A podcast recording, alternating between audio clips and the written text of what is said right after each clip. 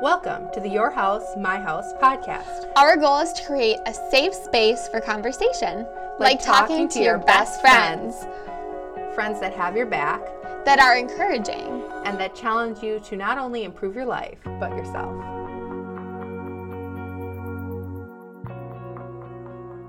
Hi, everybody.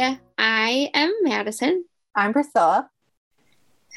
And welcome to the Your House, My House podcast. Woo! We are so happy to have you here listening to us today, and we appreciate you so much for joining our conversation. Um, for today's conversation, Priscilla, I'm going to let you kind of take the reins with this. Um,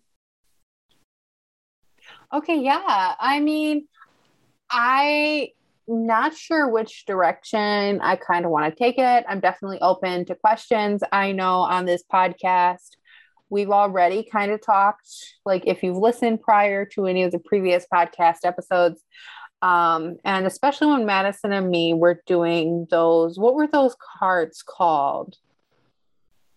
You know what I'm talking about skin deep. skin deep when we were doing the skin deep cards um especially like weirdly the strangers edition asked a lot of things about childhood. Um and so those are some of the podcast episodes where i feel like i delved into um a conversation about what i went through as a child to some extent um shared it with madison shared it with um everyone listening here. Um I had an interesting conversation today um, with a girl. It was a uh, kind of like a one-on-one, just connecting um, with another female videographer. Um, and we are kind of like brainstorming ideas of like what what we would like to do if we would do a short story or submit it to a film festival. Um, and I I think like she had a really like nice neatly packaged idea and i loved it. Um but mine is a little mine is a little bit more messier but like ultimately i think what i said that could maybe be a good way to like take this podcast in that direction although we can talk anything related to childhood abuse. Um my specific knowledge is in narcissistic abuse. Um particularly um, narcissistic mother to narcissistic daughter. there, I call myself a narcissist. Priscilla. okay, well, it is what it is. Uh, um, but that's my experience. I'm actually like in the narcissistic family. I am the black sheep. Um, although I don't believe in like a bigger family, I think there can be multiple black sheep. Um, I was just the first um, version of the black sheep. Um, and anyway, when we were talking about like the short stories, I said, you know, I think I would want to do something on um, abuse, definitely. Um, I'd also be interested whether I go through postpartum depression or not. I certainly hope I don't. I'd be interested in doing something on that as like a short Mhm. film because I think that's something that touches a lot of women. But anyway, um, I said I was kind of trying to like hash it, and I've also thought about it. You know, often when I think about like how would I tell the story, I think about telling the story from the point of like a child who all these thing, things these bad things are happening to but that's your norm and you think that this is a normal parent child relationship. Right. um particularly mother daughter for me. Um and my thought of the storytelling was always that i would tell it from more of the child's perspective. But as i'm getting older um it's changing how i like maybe how i would tell the story. And so as she was talking about like maybe running two parallel lines like storylines of the child and storyline of the adult. And i like that. And i like the idea of um i think for me like a big thing is like coming to the realization that what you went through is abuse. Um Mhm. and i don't think a lot of people maybe realize that. And it's hard to break a generational curse um Mhm. or a trauma um, if you want to, whatever you want to call it, um, I like the word generational curse. It's hard to break that if you don't even know that it's happening, especially right. um, if you become oblivious to it in a way of trying to, I think our mind does this um, in order to cope. We look back on the past with rosy glasses. Mm-hmm. We look back on the past like it was really good. And the further we get away from childhood, we may be more inclined to do that, I feel. Mm-hmm. mm-hmm. Um, but so my interest in, I guess, like the conversation or what I would like to create or the narrative I'd like to share maybe would ultimately be if you are an adult um, and there are things that felt slightly off because um, not all people go, end up going no contact with right. um, i don't think all abuse is narcissistic. There are other um, mental health issues. There are other family dynamics that can create abuse you know um, there's many different facets. Um, but just a space where other people can name it because i think until you can name it um, you kind of can't own it. You just have this weird floating feeling at least that's what it was for me like things were off but i couldn't call it um, abuse right yeah.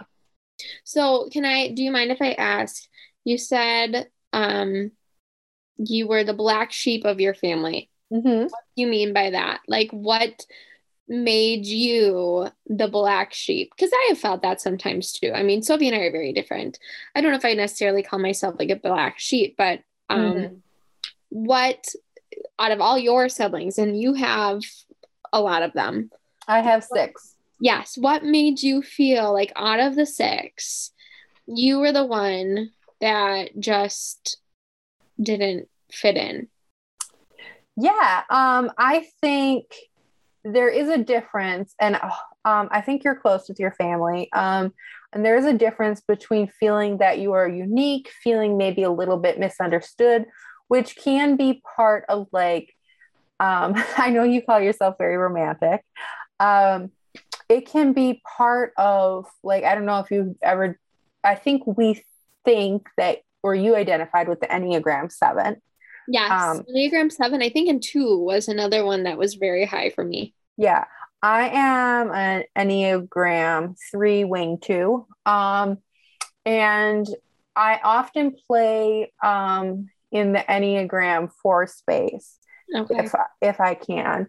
Um, I think the four and the two are like wings of the three, but I think there's actually a direction of growth. I would love to take, I actually should take the test again and see if I still fall. Because the last time you and I actually took the test, was it like a year ago? A little It was, yeah, probably over. Probably around this time, maybe. Um, but I think the thing about it is, is like there's ways in which you can grow. Like as I, as a three, grow, I'm going to look more and more like a six um, because that is the direction of growth for me. And when I become like, when I become worse, I will trend in the direction of the nine. So no letter is or number is better than the other. It's just um, different ones trend in a different way. They have like we each have our own ways of growing. Mm-hmm. So it's very dynamic. I feel like in that way. But anyway, I think there's something to be said for the feeling of not feeling understood, not feeling maybe like you belong, that's a real feeling that all humans experience at one point.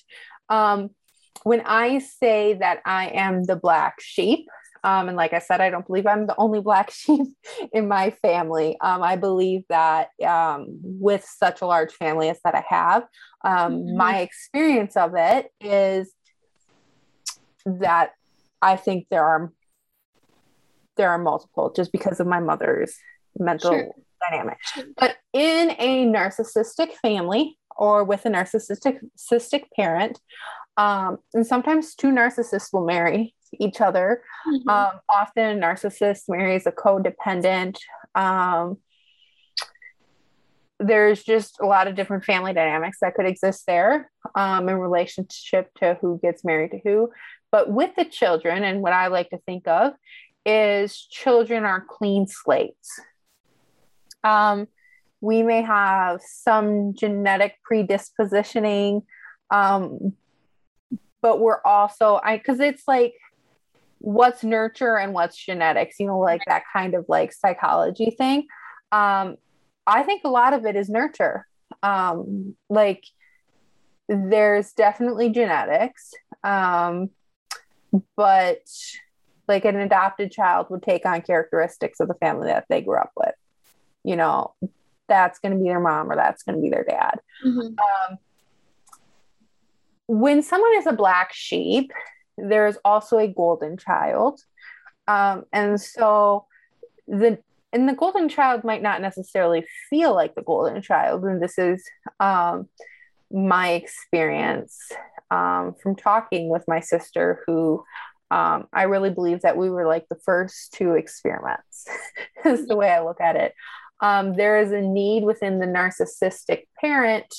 Um, I guess I would almost de- describe it to be the center of attention, um, to need love, um, and to feel like we all need love, but to um, it's just different. And there's so many videos out on YouTube that from psychologists that can explain it much more in depth. Um, but um, any narcissist, and this is a classic way to like tell that narcissistic dynamics are happening, mm-hmm. is someone is going to be um, highly favored and someone's going to be um, written off as perhaps disobedient, um, lazy. Um, yeah, disobedient and lazy come to mind. I'm rebellious. Um, those are all things that I was called. Um, and um, it can be think of it as like divide and conquer. So the parent wants to divide and conquer their children. Right. So that the golden they pick one child and I don't believe it's based on merit or anything because we're all children. They pick one child um, as the person that they want to be their best friend.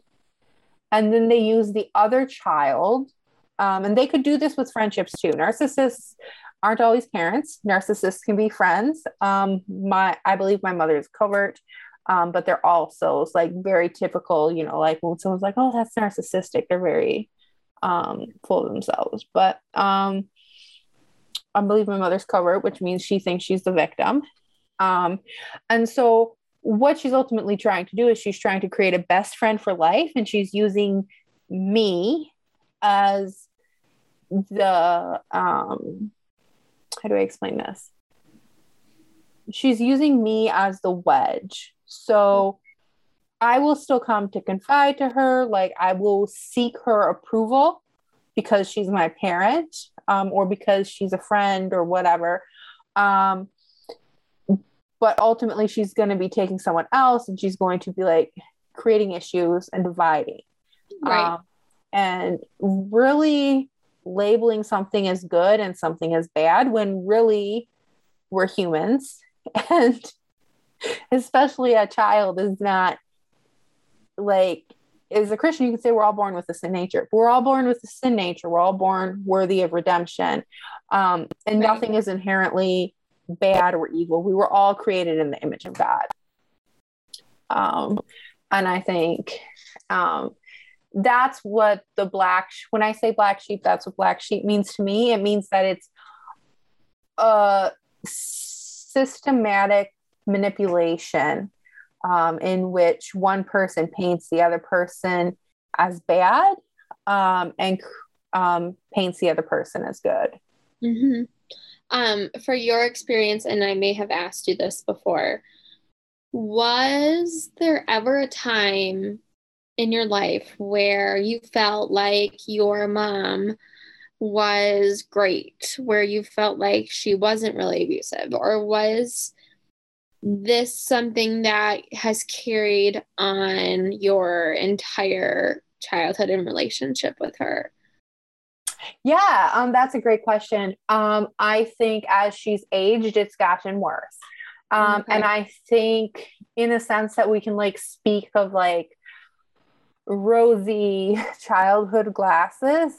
Um, there are mm-hmm. moments and things that I can think of back fondly um, on my childhood. And I remember like summers, and you know, um, I know my mom made the dresses for me. Like she loved sewing and she made like little dresses. Um, I know she was obsessed with curling my hair, which ironically, I think um, both her and I have. I don't think she knows it or has embraced it, but like I have the under texture of my hair similar to my mom's. Um, and I think my mom probably has naturally curly hair. Um, and I have some wave to my hair. And I remember she like she always wanted to look us to look cute and stuff like that. Mm-hmm. Um, when I was younger, she often made um, a lot of food. I think she was probably in a better mental state. So I remember um, like having breakfast, lunch, and dinner regularly. And as I got older, that was not that was not something that was happening. Oh, okay. um,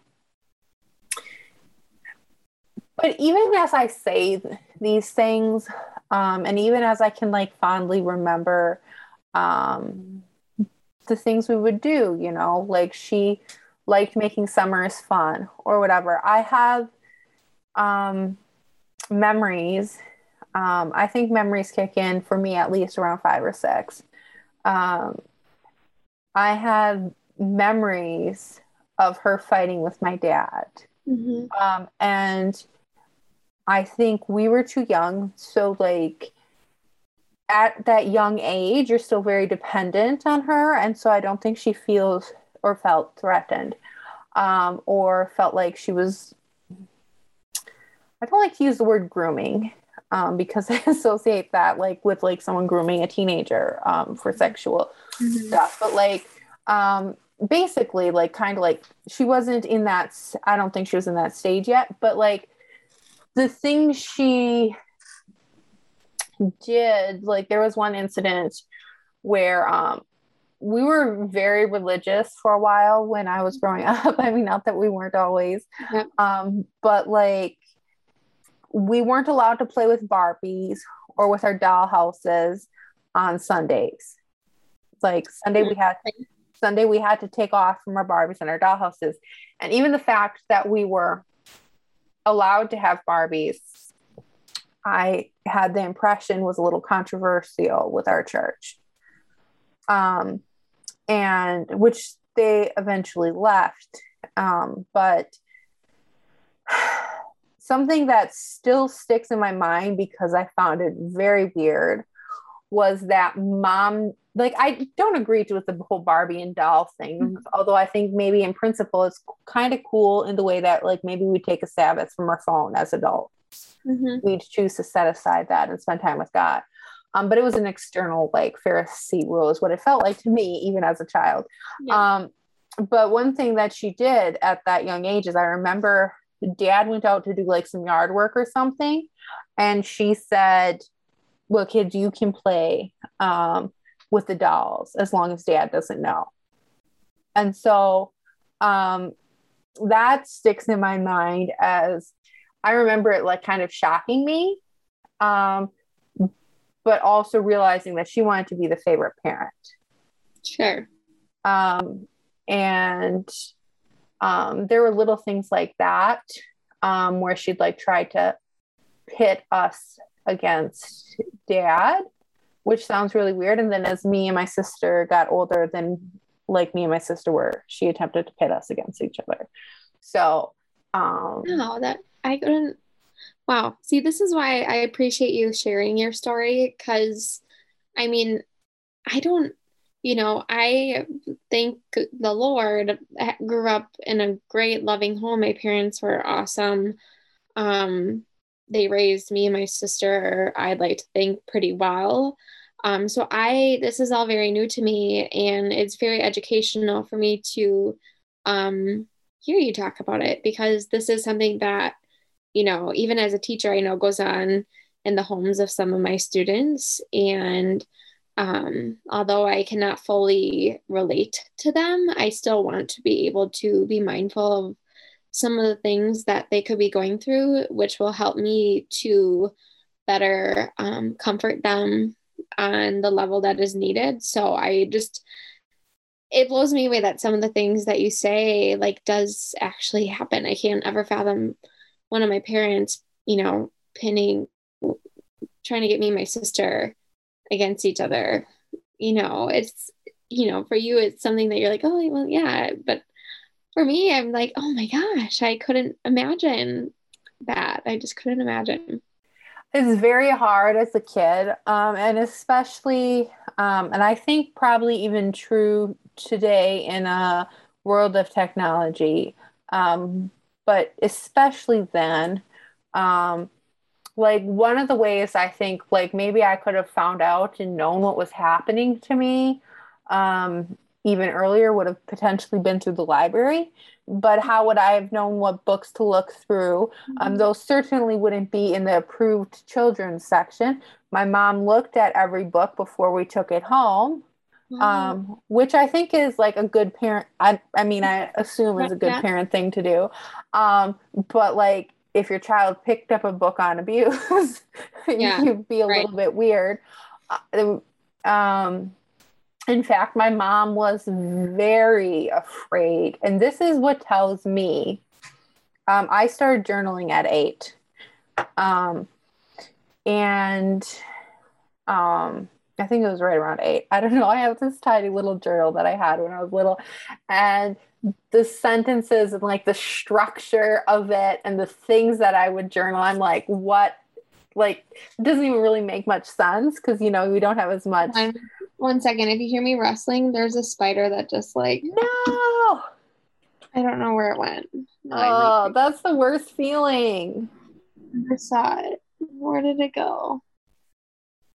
Oh, come on. Really? Ah, shoot. Okay. Now you're just going to have to sleep with the spider. I guess. Okay. All right. Gross. That makes me so uncomfortable. Uh, yeah. Okay. Sorry about that. I saw it and it like I needed to try and get it and I clearly didn't. So, all right.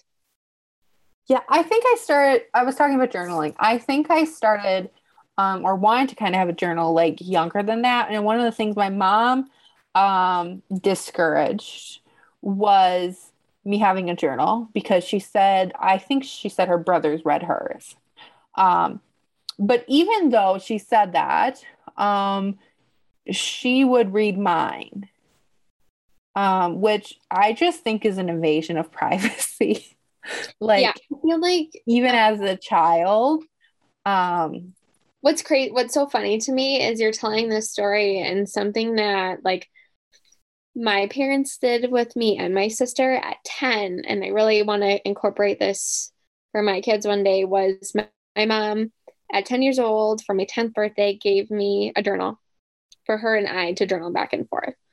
Um, and it was so helpful because if there was ever a time for me that i was going through something that i may not have wanted to talk to her like face to face about i'd take out my journal write in it put it on her bed and she'd write back to me.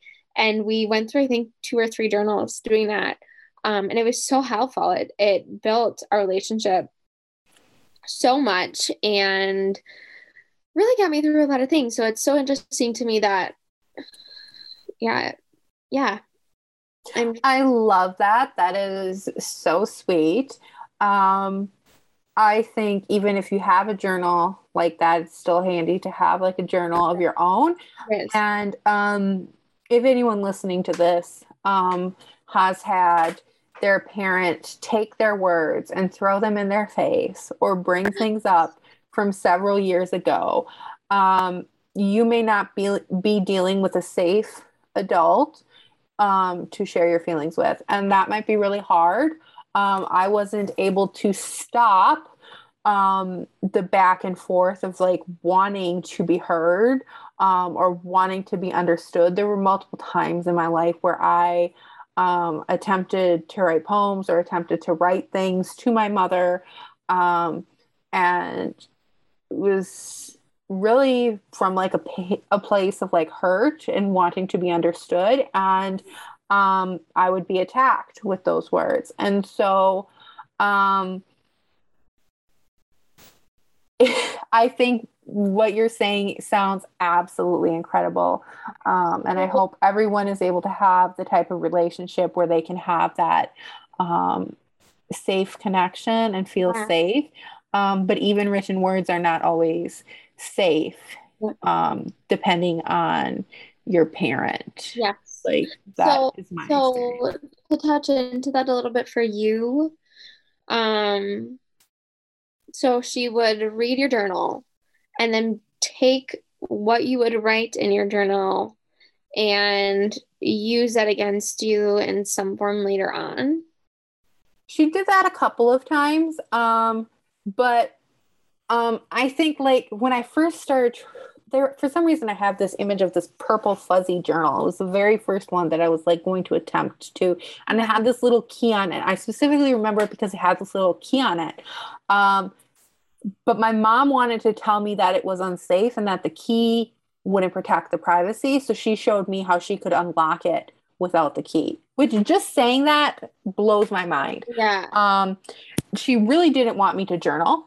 Um, and then I ended up buying another little blue. Uh, I think it has like a what is it like a my precious moments or something? oh, yep yep. Um like girl on the front. I ended up buying this tiny little journal.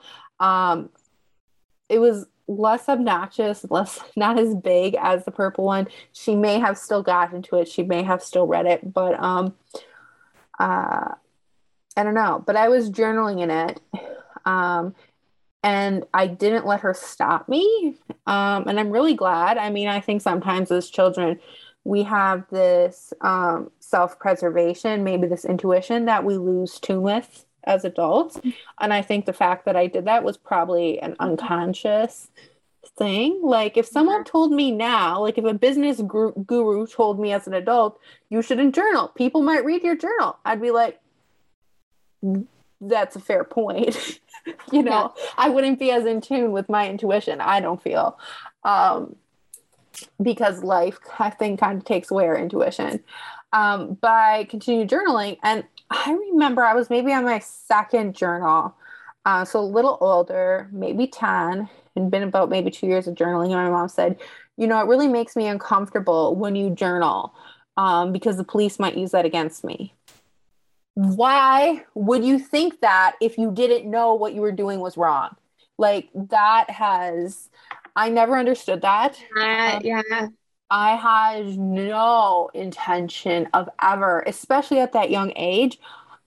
I didn't know what I was going through. Doesn't know to do to you know to show the police that. Yeah, I didn't know what I was going yeah. through, and like I truly don't think at that point that I would anything the police would have looked twice at, um, because it's all so subtle. Um, and um, I didn't know I was experiencing these things. I didn't know there was manipulation going on.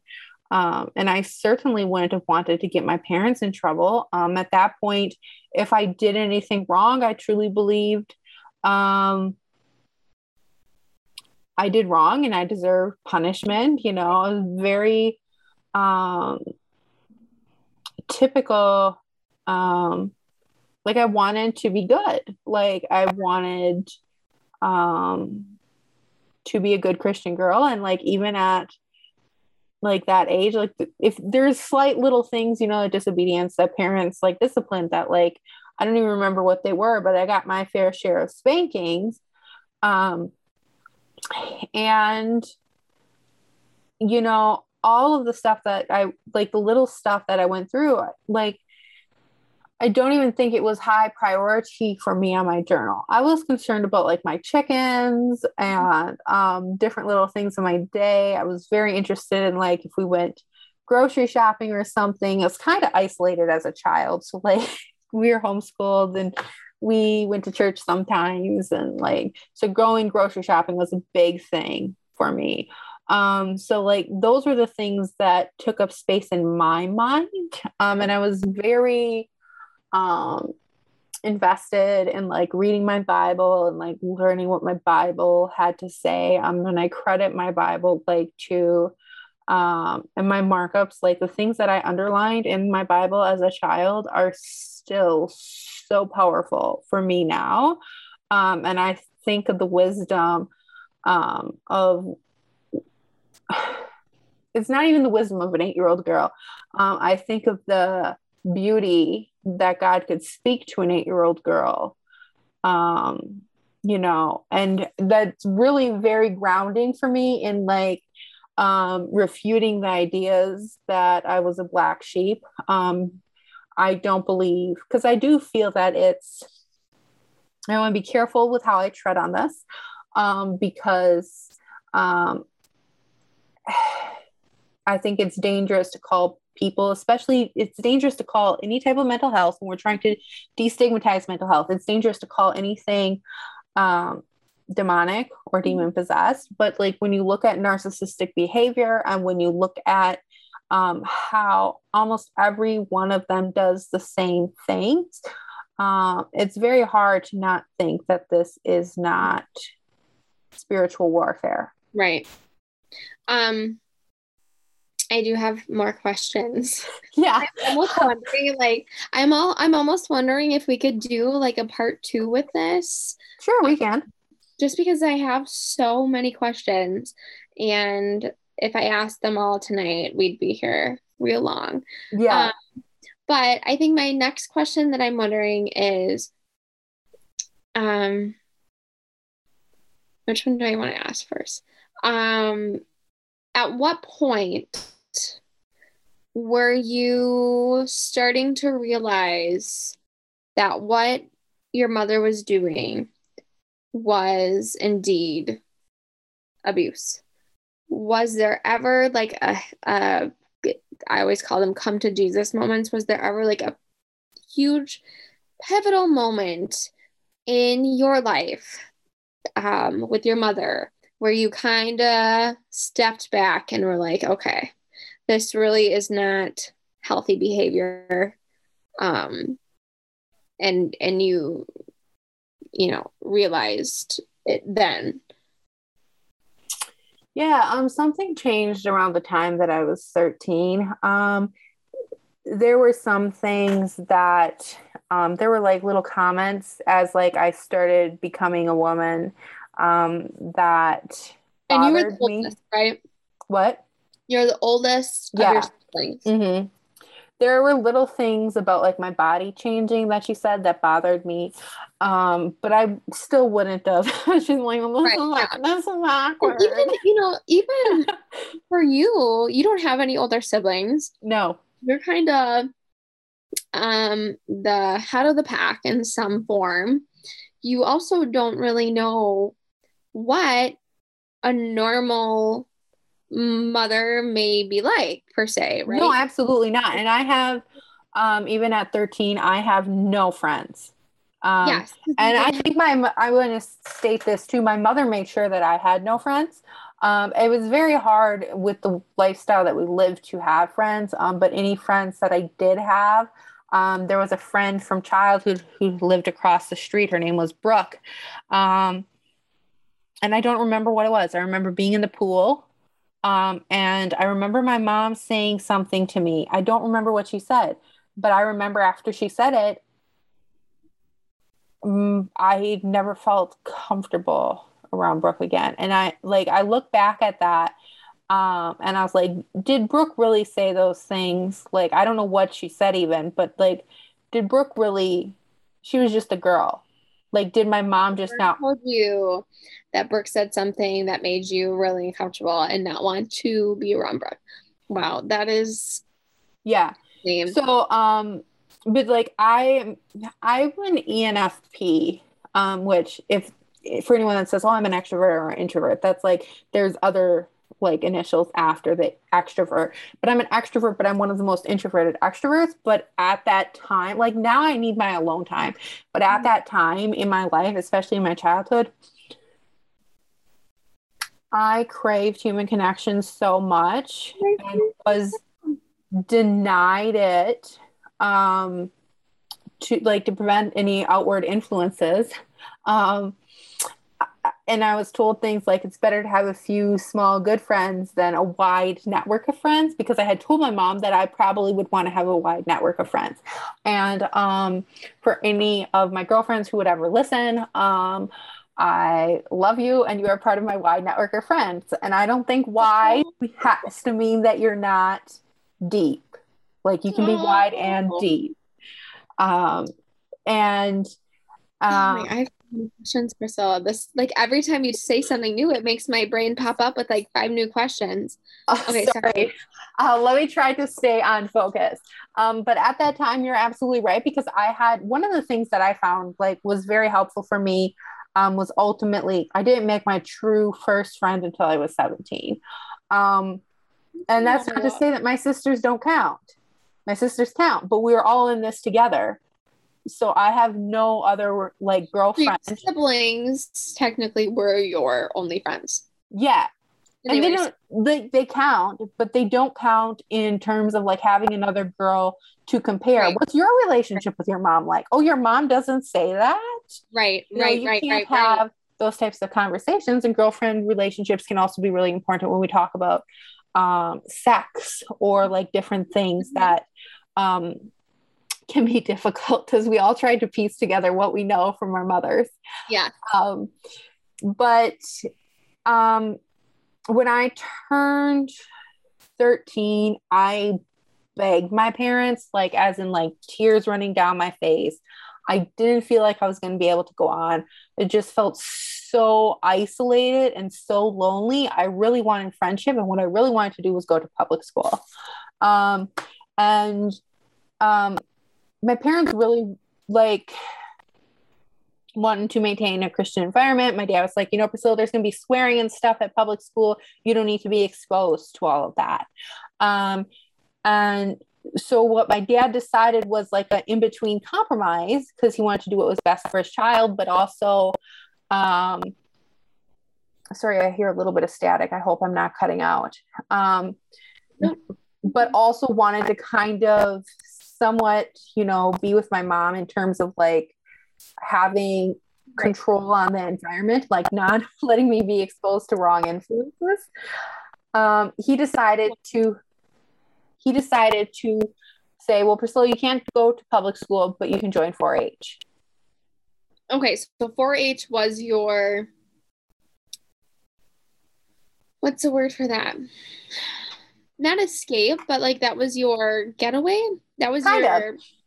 Um, there was an incredibly lonely period of my life. Um, so my dad also got like horses for me, and I started um, showing cows. Um, and I think the moment um, we can continue with this later, but I think the moment that really like I could say so much about like what I was going through between um like 14 and 18 and like where I was exposed to other adults for like um one time a month um and other children for like one time a month. And like during that period you really got the feel of what I have a lot of things that I could say and I can also say that I still I didn't want my privilege even though it was one times a month I didn't want that taken away so I didn't want to say anything to anyone that would alert them to the situation. Um, that makes my heart hurt for you, my friend. And then also, there's really like nothing that one can say because um, you run this fine line between parental Absolutely. rights. Absolutely. Um, and like, how can you like tell like if a child's just saying something or if this is you know a real issue? And like how can you say where do you draw the line if it's not with physical bruises? If we're talking about something more mental emotional spiritual when we're talking about these types of abuses how do you even draw the line? And how do you have a conversation right. with a kid about that? Like there's really i don't feel any right. guidelines. Um and it's so individual um but hopefully me, what i'm sharing will allow someone to realize hey some of these things happened to me too or some of these things are happening to me um, and maybe i can speak to another adult still talking oh my gosh, it takes me so long to get to no, the point. No, no, it's so it's very seriously. I'm I'm I'm glad you're adding every detail in there. I'm just because... like going all the way around to mm-hmm. answer your question, but just kind of filling in. So this is some of the context of like the moment right. when I really realized that something was wrong, and that was, um, my dad bought me for my cow. Um, her name was Sweet Pea, and I loved her. Um, oh, he bought me a little bottle from Fleet Farm of hairspray for her, black hairspray, and a tail brush because you needed the tail brush in the back of your pocket while you were showing. Um, and this is going to be my first time um, showing it. I was 14 and oh my gosh, I have been good up until this point. Um, but this is making me a little misty eyed. Oh, girl. Okay.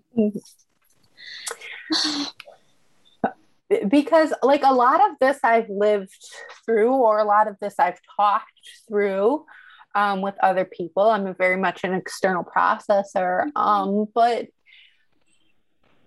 it still kind of hurts because it's a gauge of like, Absolutely. like what you said, like how I knew something was wrong. Um, oh my gosh, girl, you're gonna make me tear up over here.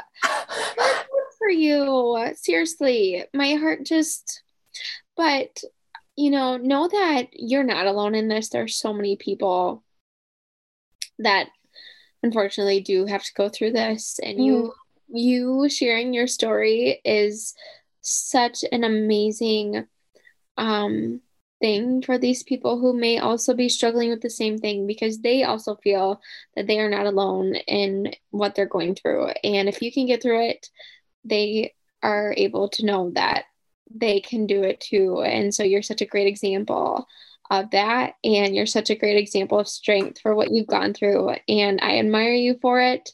Um, I think you're amazing, you're inspiring, and just thank you for having the um, courage to even talk about um, your story to me and to our podcast. So, thank you. Absolutely. Um, it's so huge for me, um, for me to discover that I always knew it wasn't me. Um, I knew that I was, um, that we're made with inherent worth, that God makes us with inherent worth. and I think that um, held me through everything. Um, but um, it wasn't until I was older and actually did research and what kind of got an idea of what was going on um, in my 20s that I finally had answers um, to like bigger picture um, and potentially i mean i'm not my mother i can't know her exact motivations but um, potentially what psychologists say are motivations for this type of behavior. Yep. Um and i can't speak to her her experience i can only speak to mine. Um but anyway i my I was so excited about it. I think it only cost like seven or eight dollars um, these things uh, my dad bought for me. Um,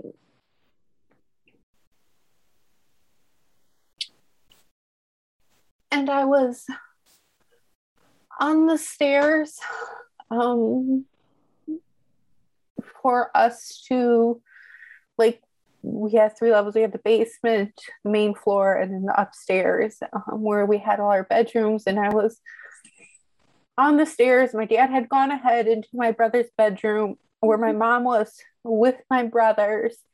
Um, and it was relatively late at night. I think it was like eight or nine. And um, she just lost it. She lost it at my dad. Um, for buying you these things. Mm-hmm. What does a cow need hairspray for? is one of the words. I mean, she lost it. Like she literally like it was hours of yelling. Oh my goodness. Like and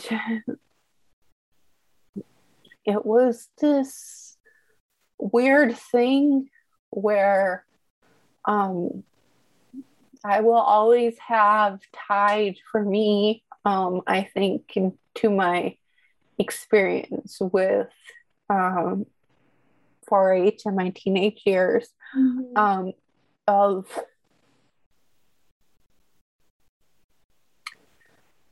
fighting for myself yeah. and my dad attempting to fight for me and um, the ways he was willing to tolerate and pick his battles. Um, it was just so much work. Like it truly sometimes felt like, is it even worth it to fight for what mm-hmm. I want? Is it, um, would it just be better if I didn't get the label of rebel? I mean, I still believe I would have been called rebellious for anything. And I don't think it was until um, some of my girlfriends laughed at me for saying that I was cons- like, I identified for a while with the term rebel. Uh, what I truly believe I was, um, like now, I believe I was anything but, um, but that I really just kind of like, I I knew like where my end was. And, like this was something that I was willing to fight for. Uh, and it was something my dad was willing to fight for because he knew how unhappy I was. Um, but if it wasn't 4-H, it would have been something else. I would have still gotten the label. Um, but I think that's where that like bottle of hairspray for a cow and a comb for a cow's tail is like for me when I really knew that everything that I wanted to do going forward to be my own independent person was going to be a crazy fight for like no reason. And I would never know um, what would set her off. Um, I remember that that was very emotional night for me. And apparently it is because here I mm-hmm. here I am 14 not 14 I'm 28 yet. um, here I am 12 years later um, and it still can bring tears. So um, it's not really something that I've talked about because it's something that um, has always stuck with me, but has not been something I don't think anyone's ever asked me specifically in that question, like, when was the moment that you knew. I know a lot of things building up to it, but like that was your that was your that was your point. Yeah, I think I knew I was gonna have to fight for every inch of freedom. girl, you're making me watery eyed over here, my friend. That thank you for sharing that. First of all, I know that was really that was tough for you to do. Um, but again, like I said, just know that you are heard and know that you weren't crazy for wanting a simple hairbrush for your cow and some spray for your cow. Um, and know that that story will no doubtedly change somebody else's life and help somebody else to get through exactly what you had to go through too. So, yeah, I hope so. And there is, I think I've lived so much life. Um, you did. I think my life really truly turned around until I went no contact. Um, but that is perhaps three episodes out. hey, we need to take three episodes. I would gladly take three episodes. I always say, you know, this podcast for us, I know we've talked about it, but it's such a healing thing for me um, because just like you said before, you're you're an external processor. I am too. I like to physically, verbally talk about things that are on my brain.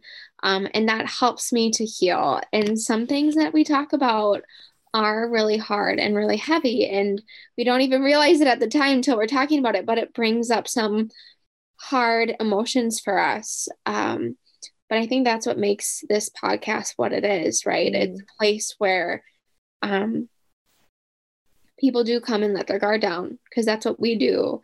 And um, it's a place to push people to let their guard down, to openly talk about maybe something that is going on in their life that is really, really hard.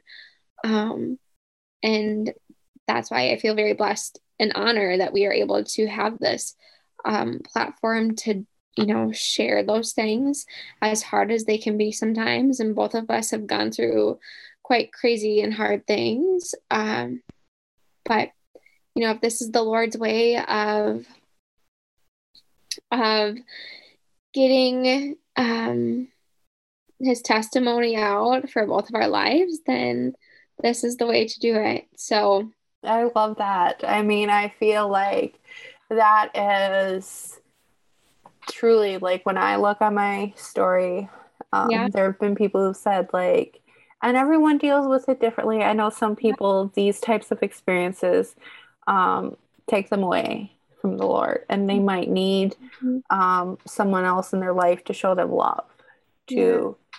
But, like, for me, um, this experience like really rooted um, my faith and the value that um, I, I, will say it like forever like i think inherent worth is like the biggest thing for any human um, yeah. even my mother um, i think if we all knew that um, we had inherent worth, we would be a lot less likely to try to seek worth um, from other things. Other things.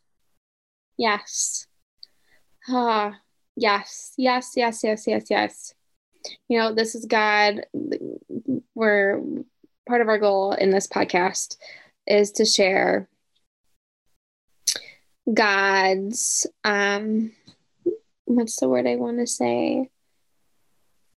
God's testimony in our life. And we both have had to go through struggles um, to get there.